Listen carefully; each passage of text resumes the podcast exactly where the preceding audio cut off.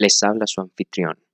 Para recordarles que el verano se está yendo rapidísimo, ya es agosto y es el último mes de esta estación luminosa y divina, y con él este proyecto, el contexto tiene sus días contados también para perderse en el mar que es Spotify, en la laguna submarina y vasta de los podcasts que están haciendo cada segundo y que abarcan temas que ya conocíamos y de los cuales ya habíamos escuchado hablar de la mano de inexpertos totales. Es hermoso y es divino vivir en esta época. El día de hoy es muy especial porque quiero hacerles una recomendación literaria, es la primera vez que lo hago, y les quiero recomendar una obra de Charles Dickens, el escritor británico que nos regaló Cuento de Navidad con Scrooge y sus fantasmas del tiempo, pero yo les estoy hablando de Historia de dos ciudades. Esta es una novela histórica que se narra en los albores de la Revolución Francesa ya en el siglo XVIII y se desarrolla en dos países, en Inglaterra y en Francia. La, la dualidad europea, los dos rivales naturales, y como cabría esperar en sus capitales que son Londres y París, y bueno, la primera ciudad en esta historia, Londres, simboliza de algún modo la paz y la tranquilidad, la vida sencilla y ordenada. Como hoy en día, si pensamos en Londres, pues se nos viene a la mente la hora del té, la reina, la puntualidad y toda esta vida idílica y tranquilamente perfecta. Para muchos.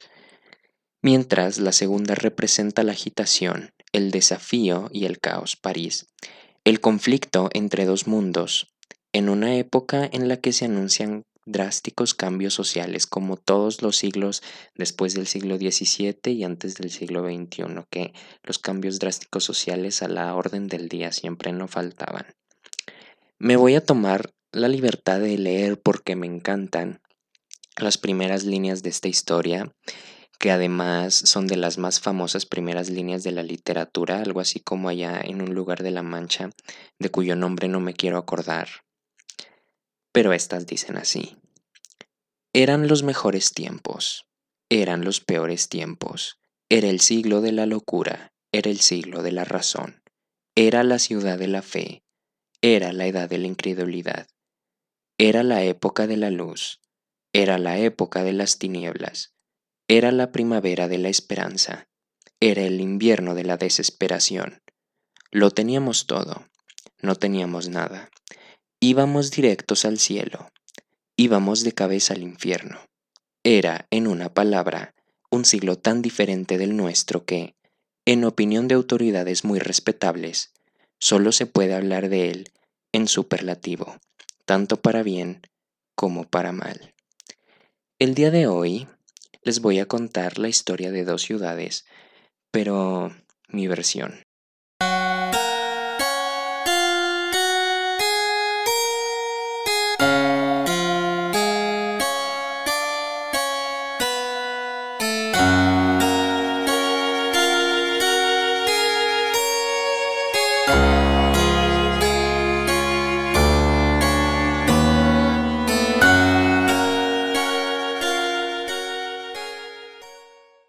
Bueno, antes de empezar a contarles la historia de las dos ciudades, quiero mencionar que es horrible y suena fatal decir que les habla su anfitrión. O sea, porque en todo caso el anfitrión pues es quien me está escuchando. De alguna forma pues soy el presentador, no el anfitrión. ¿Quién escribe todo esto, eh? Procedo con la historia. Imaginen un lugar, una ciudad, no muy grande, en la región bajío norte del país, o sea, en el centro norte, en Zacatecas, rodeada de plantíos de jitomate, de chile, de tomates verdes, según la temporada, de frijol también. Y en medio de todo esto, lo más representativo es un cerro partido por la actividad minera que se practica desde hace siglos, desde la fundación, casi desde el descubrimiento de América, que es Fresnillo, esta ciudad, que es una ciudad que se jacta de tener la mayor producción de plata en todo el mundo, y que por esa razón a todos los fresnillenses en la primaria nos dijeron que Fresnillo era la capital mundial de la plata hasta que un día fui a Torreón y me impacté porque en el estadio del Santos Laguna estaba escrito en letras plateadas capital mundial de la plata y por supuesto que me indigné y no supe a quién llamar para presentar la queja pero pues es como imposible concebir la existencia de Fresnillo sin Torreón porque toda la plata va a refinarse allá. Saludos a fresnillenses y laguneros. Entonces, es esta ciudad que pese a su característica industrial, que es la minería, y con todo su atributo de la plata como mejor referente, pues uno no se la imagina como una ciudad propiamente muy desarrollada, muy industrial, o ni siquiera comparable con Torreón. Es una ciudad pequeña, no más de 110 vecindarios alrededor del centro. Y pues la verdad muchos ni siquiera saben que existen. O sea, si vives muy lejos de ahí, pues no, no sabes que existe.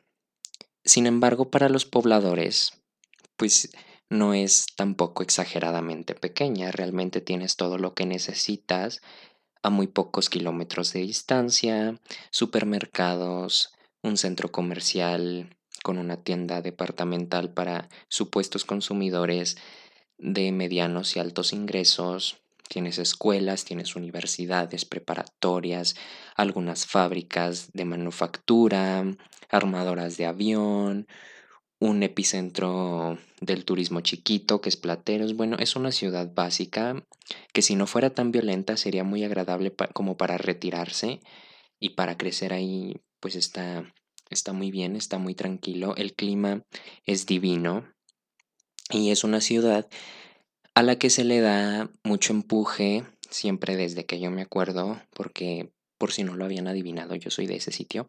Es una ciudad a la que siempre se le ha dado mucho empuje en la cultura y en la tecnología. Por la parte de la cultura, pues siempre en, los portales culturales locales, pues están como organizando eventos de todo tipo en el centro y se trata de rescatar a los edificios. Cada alcalde que llega trata de rescatar un poco el centro y darle esta imagen así como de colonial y de pintoresca. Por la parte tecnológica, bueno, hay una universidad que es muy buena, que tiene una reputación casi impecable. digo casi porque ha habido escándalos alrededor como de sus funcionarios y de sus profesores, pero el nivel, por lo que sé, pues está excelente, es una escuela tecnológica y de ahí salen personas que están muy bien preparadas en el ámbito de la biotecnología, de la informática, de la mecánica, de la ingeniería en general.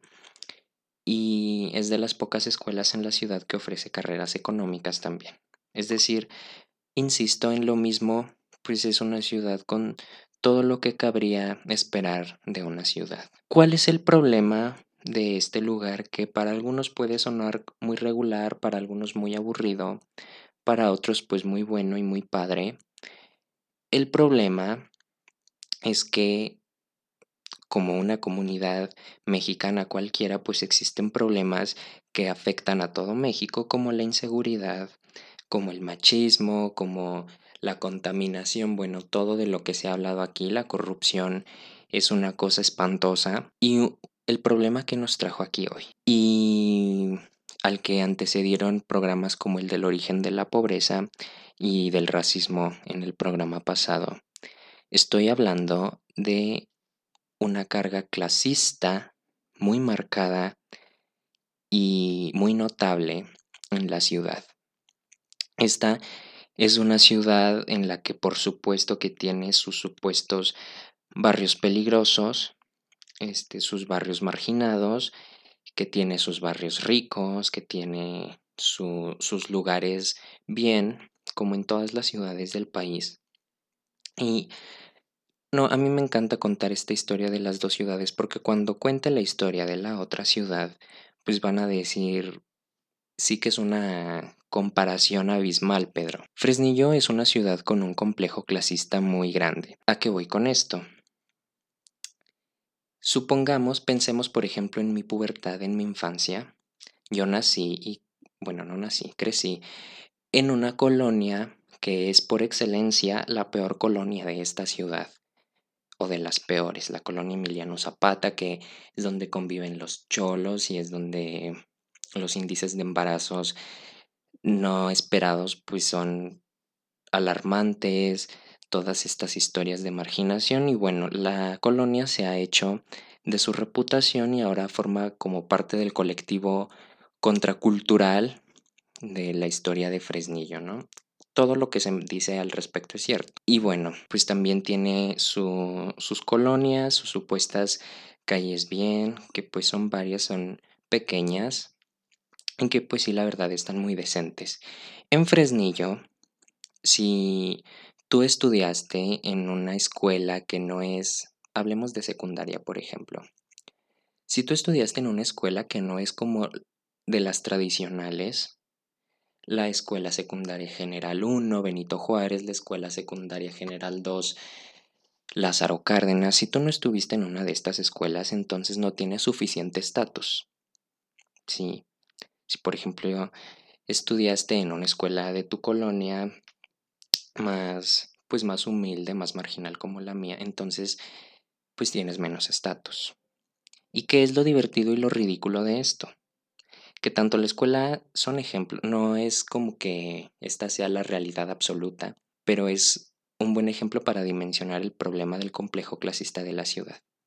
Lo ridículo y lo divertido de todo esto es que la escuela general número 1 Benito Juárez y la escuela secundaria general número 2 Lázaro Cárdenas son escuelas públicas, así como las escuelas de las colonias en las que tal vez estudiaste y que pues apenas tenían lo necesario para ser una escuela decente. Yo ya había hablado como de mi secundaria fea en el capítulo anterior. Ese es un ejemplo que se da sobre todo como entre entre los pubertos, entre esta gente chiquita. Después, supongamos que tienes ya los recursos para hacer compras. Entonces tienes dos opciones de estatus. O vas a la capital, a Zacatecas, que está a 60 kilómetros y que es como si estuviera contando la misma historia de Fresnillo y Zacatecas. Fresnillo es algo que conozco un poco mejor. Puedes ir al centro comercial de Zacatecas, a Galerías, que es el único que hay en la ciudad de Zacatecas, el único mall, casi fashion luxury, las vilas Zacatecas. O puedes quedarte en tu ciudad y consumir en como en las tiendas locales, en el Liverpool local, en Coppel. Y bueno, eso automáticamente te da menos estatus que ir de compras a la capital. Puedes pasar tus vacaciones en la ciudad o puedes salir a Aguascalientes, que es como el sueño americano fresnillense. Aspectos así. Y entonces, pues el clasismo está muy presente. Puedes hacer el super en Sams o lo puedes hacer en Ahorrera. Todo lo que estoy diciendo, si ustedes están dando cuenta, pues son, o sea, los lugares que estoy mencionando son lugares muy X que tú dices, no, pues es que no te dan nada de estatus hacer el super en un SAMS. Es un privilegio como muy dimensionado para tu ciudad, pero pues a gran escala no es como la gran mamada, o sea, solo es un SAMS, solo es un galerías, solo es una secundaria pública. Exactamente, eso es lo ridículo y lo divertido de, de esta ciudad. Sí, solo es como hacer tus vacaciones en Aguascalientes o tus compras en Aguascalientes, no es como que vas a París o a Estados Unidos de vacaciones o de shopping, a eso es a lo que me refiero. El clasismo en esta ciudad se adapta a las posibilidades de sus ciudadanos y sin embargo es algo muy cruel y muy notable. Y ahora voy a contar la historia de la segunda ciudad. Esta segunda ciudad está más cerca de la frontera, está en el norte, es una ciudad que desde que yo recuerdo tiene un gran empuje y una gran potencia, es una capital del estado, es la tercera ciudad más poblada de este país y es Monterrey. Monterrey tiene como vecino al municipio más rico de toda América Latina, o eso es lo que les han hecho creer las revistas financieras a los sanpetrinos. Estas dos ciudades, Monterrey y San Pedro, pues son, o sea, es innecesario describirlas porque todo el mundo sabe lo divino que puede llegar a ser Monterrey también. Uno puede llegar a conocer lo, lo feo de esta ciudad. Saludos afectuosos para Jacob, que pues él por poco se involucra con una de las familias más controvertidas y más poderosas de la ciudad. Jacob, qué bueno que no, porque si no, nunca hubieras aparecido en mi vida y en la de Ana Cris. Entonces, esta ciudad, como en varios tweets que he leído, ha recibido también una descripción muy triste porque lo que tuitean muchos de sus ciudadanos es que es una ciudad en la que el complejo clasista existe también. Y es una situación muy triste. La cuestión racial es impresionante en el área metropolitana de Monterrey. Y es exactamente lo mismo. Hay, en este caso pues es una zona metropolitana, hay zonas y, y ciudades que son más pudientes que otras, que son más potentes y otras que están más marginadas y que son más vulnerables. Por ahí leí en un tuit que la gente de San Pedro no fácilmente se va a relacionar con la gente de Guadalupe y Cadereyta para nada, que si vas a hacer tus compras en Fashion Drive, pues entonces eso te da cierto estatus en Palacio de Hierro, que si vas a la Universidad de Monterrey, al TEC de Monterrey, Campus Monterrey. Y aquí la comparación pues se ajusta a las posibilidades económicas de los ciudadanos de Monterrey. Claro que allá sí hacen sus vacaciones y sus compras en Europa y en Estados Unidos y con una proyección mucho más primermundista. Como dije, porque se adapta. Y esa es la comparación y no deja de ser una ciudad extremadamente clasista, racista y elitista, como lo mencionan, repito, sus, ciudadanos, no es como que a mí me conste. Y entonces aquí está la comparación. Fresnillo, una ciudad toda básica, completamente clasista, Monterrey, una ciudad potente, completamente clasista, y esta historia de dos ciudades se va repitiendo en todo el país es la historia de Torreón contra Gómez Palacio, la historia de la Ciudad de México contra el Estado, la historia de San Luis Potosí contra Soledad, la historia de Zapopan contra Tonalá. El clasismo y el elitismo es el tema que vamos a abordar el día de hoy en el contexto.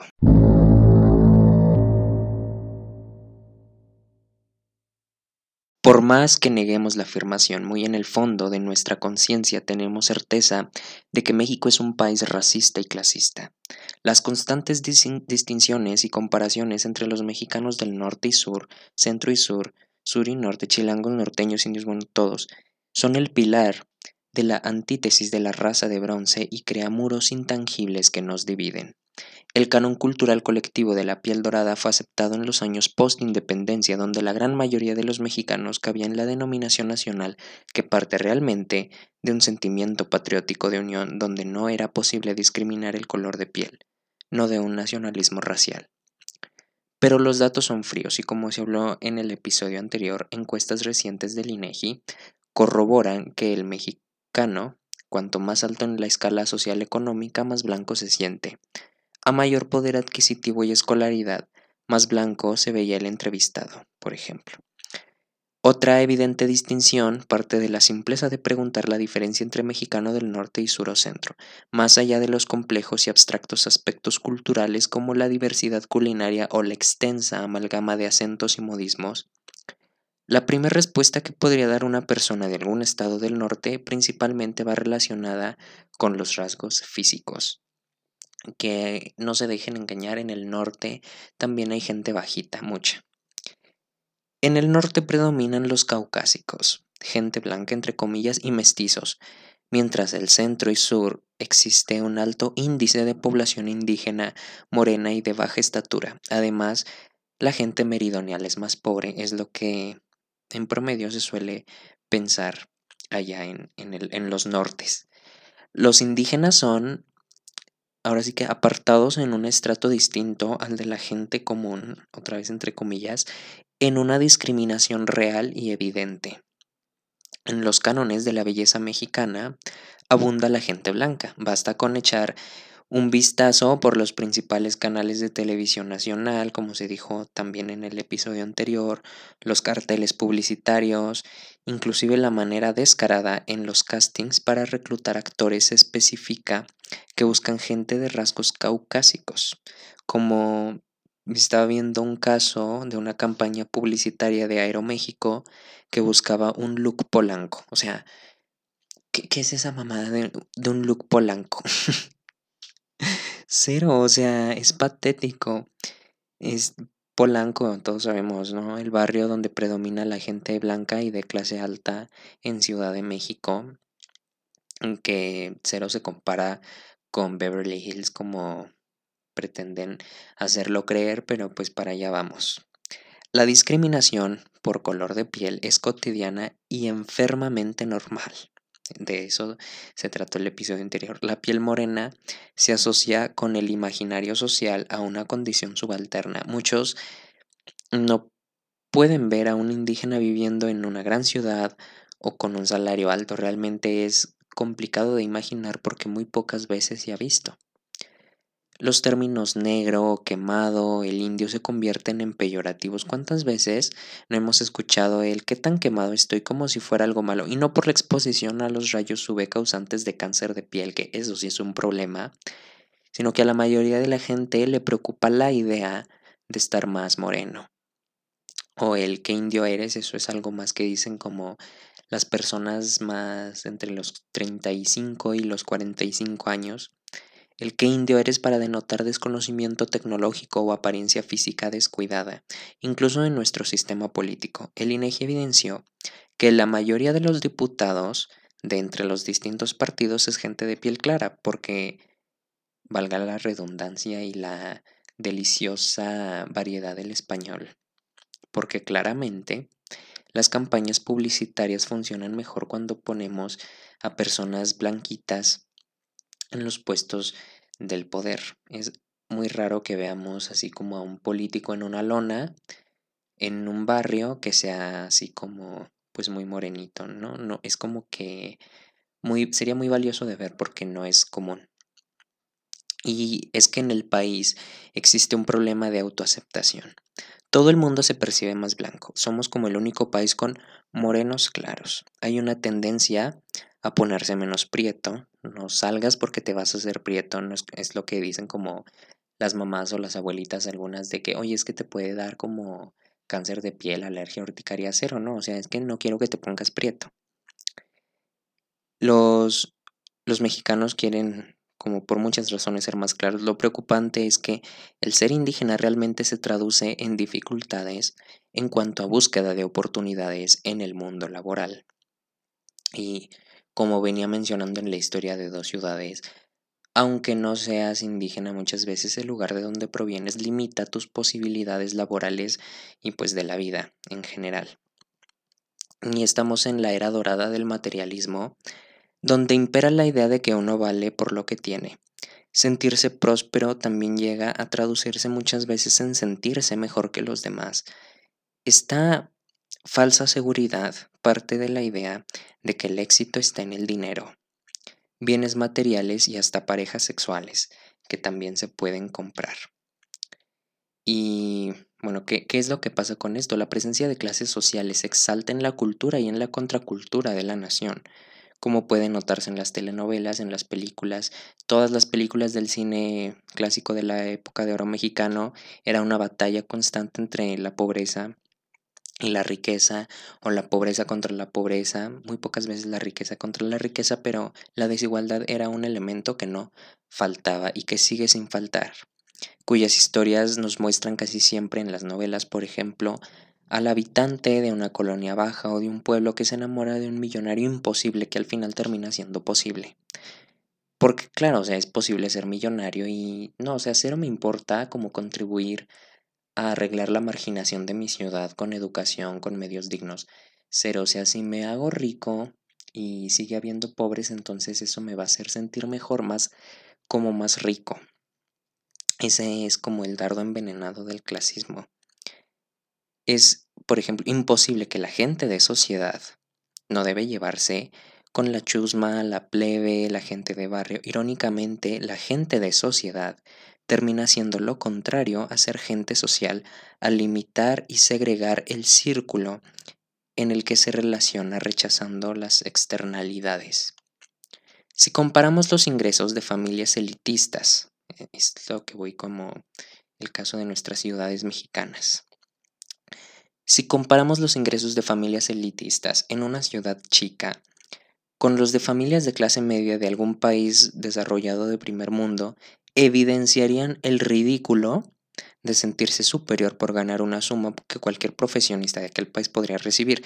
Aún así, el tener más dinero que otros en este país no debería ser como justificación o motivo para ser arrogante o déspota. Aparentar lo que no tenemos o no somos se da en todas partes siempre. También el intento por estratificar círculos sociales no es un rasgo característico de cierta nacionalidad. Lo curioso es que los más desesperados por encajar o sentirse en la clase alta es precisamente la clase media, los consumidores de pues lo iba a decir, pero no, de diversas tiendas, de diversos establecimientos y that's it. Celebramos el arquetipo también de Fresa o mi rey, con Paco de Miguel y con tantos comediantes que de alguna forma vuelven simpático este rasgo de la personalidad, algo que empezó como un insulto, como en los videos de Hank, se ha vuelto un atributo deseable, en una aspiración. Ser mamón es la posibilidad de reflejarse como alguien importante a través de hacer sentir a los demás poco importantes y es algo que se está dando increíble en mi generación, que tengo un papel como de mamón en redes sociales, o sea, solo porque sí, y entonces así creo que me voy a sentir más importante, así funciona como esta lógica. En el plano inconsciente del pensamiento, mi rey, ser engreído es el paso número uno para ganar respeto, autoridad y notoriedad. El proceso pareciera ir contracorriente de las aspiraciones humanistas, convertirse en alguien a costa de sustraer esa posibilidad a otro, el chingón ventajoso, como forma de empoderamiento y lo que se convierte en su manera de entender y comprender el mundo. Para ser alguien, otro tiene que dejar de serlo. Entonces, la construcción de lo social se vuelve excluyente, lineal, pero no pareja, en una palabra clasista. Y pues ya metiéndonos así como un poco en lo científico, con frecuencia, si, si no curioseamos entre los menesteres de la psicología, solemos autodefinirnos como libres de prejuicios. Para nada racistas, ni sexistas, ni mucho menos hemos recurrido al clasismo para relacionarnos con los demás. Sin embargo, décadas de estudios y pruebas van demostrando exactamente lo contrario. Nuestro cerebro está programado para ser prejuicioso.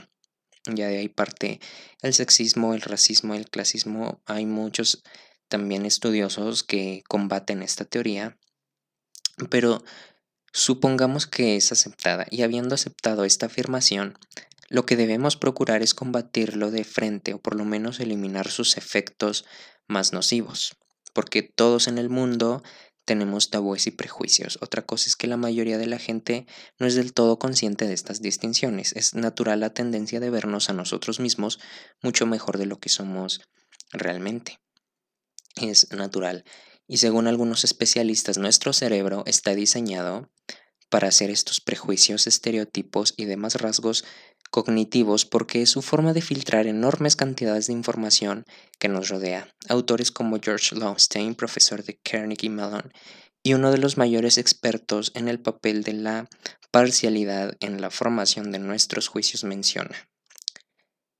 La, la gente siempre cree que no es tendenciosa, aun cuando se pueda documentar estadísticamente que hay una gran arbitrariedad. Este representa, para nuestra especie, una forma relativamente útil de clasificar información en nuestra etapa de cazadores-recolectores, pero ahora es un problema porque es el pilar del racismo, el sexismo y diversos clasismos. Sí, todos somos o hemos sido, aunque no nos hemos dado cuenta y unos más que otros por convicción.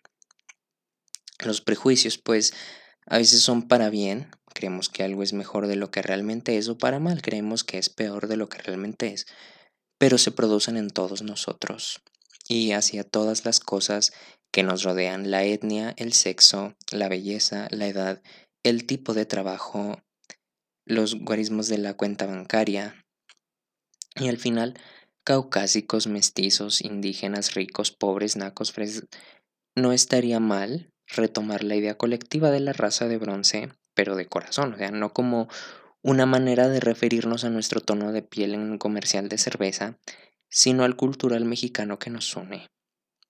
Ese sentimiento patriota que florece en las grandes adversidades como las del terremoto de 2017, que pues debo reconocer que sí, sí fue algo muy bonito de ver y que esa y en situaciones similares es lo más cerca que hemos estado de ser el México que queremos ser. Al final, pues el clasismo proviene de la conducta que adquirieron todas estas personas que vinieron de España un día que eran nadie en ese país y que aquí al llegar amasaron grandes fortunas y fueron generando un, un sistema de castas impresionante en el que no todos tenían derecho a sobresalir ni a salir adelante. Después de ellos llegaron estos nobles que ya eran ricos en Europa y que vinieron aquí a imponer leyes que no simpatizaban con la pobreza que ellos mismos habían generado aquí, al conquistar y marginar a los nativos que ya ocupaban los antiguos imperios precolombinos. Me viene a la mente el caso de un virrey en el siglo XVIII que pues mandó multar a todos los multar y arrestar a todos los vagabundos que pululaban en las banquetas de la Ciudad de México porque era imposible como pensar en arreglar las condiciones sociales era o sea el imperio tenía que mantenerse como estaba pero sin pobres. Y eso es una medida que Porfirio Díaz también llegó a replicar en su momento y que volvió a suceder para los Juegos Olímpicos de 1968 que el presidente mandó retirar de las calles a todos estos vagabundos porque no le daban una buena imagen a la capital, a la Ciudad de México, que irónicamente es una de las ciudades con más desigualdad social, con más problemas de estratificación, de clasismo y de todos los problemas que abundan en nuestro país a nivel mundial. Entonces, el origen de, este elitismo, pues puede que sí venga de, de generaciones, de personas que su actitud clasista y prepotente se vio institucionalizada y ya institucionalizada y formada parte de la cultura, pues es muy difícil erradicar, pero que sí se puede. Y yo estoy seguro que cuando se pueda, que cuando se haga, que cuando dejemos de sentirnos menos importantes por comprar en Aguascalientes en Fashion Drive. Cuando eso suceda, definitivamente vamos a ser un mejor país. Yo les deseo con esto lindos y dorados días de verano, los que queden.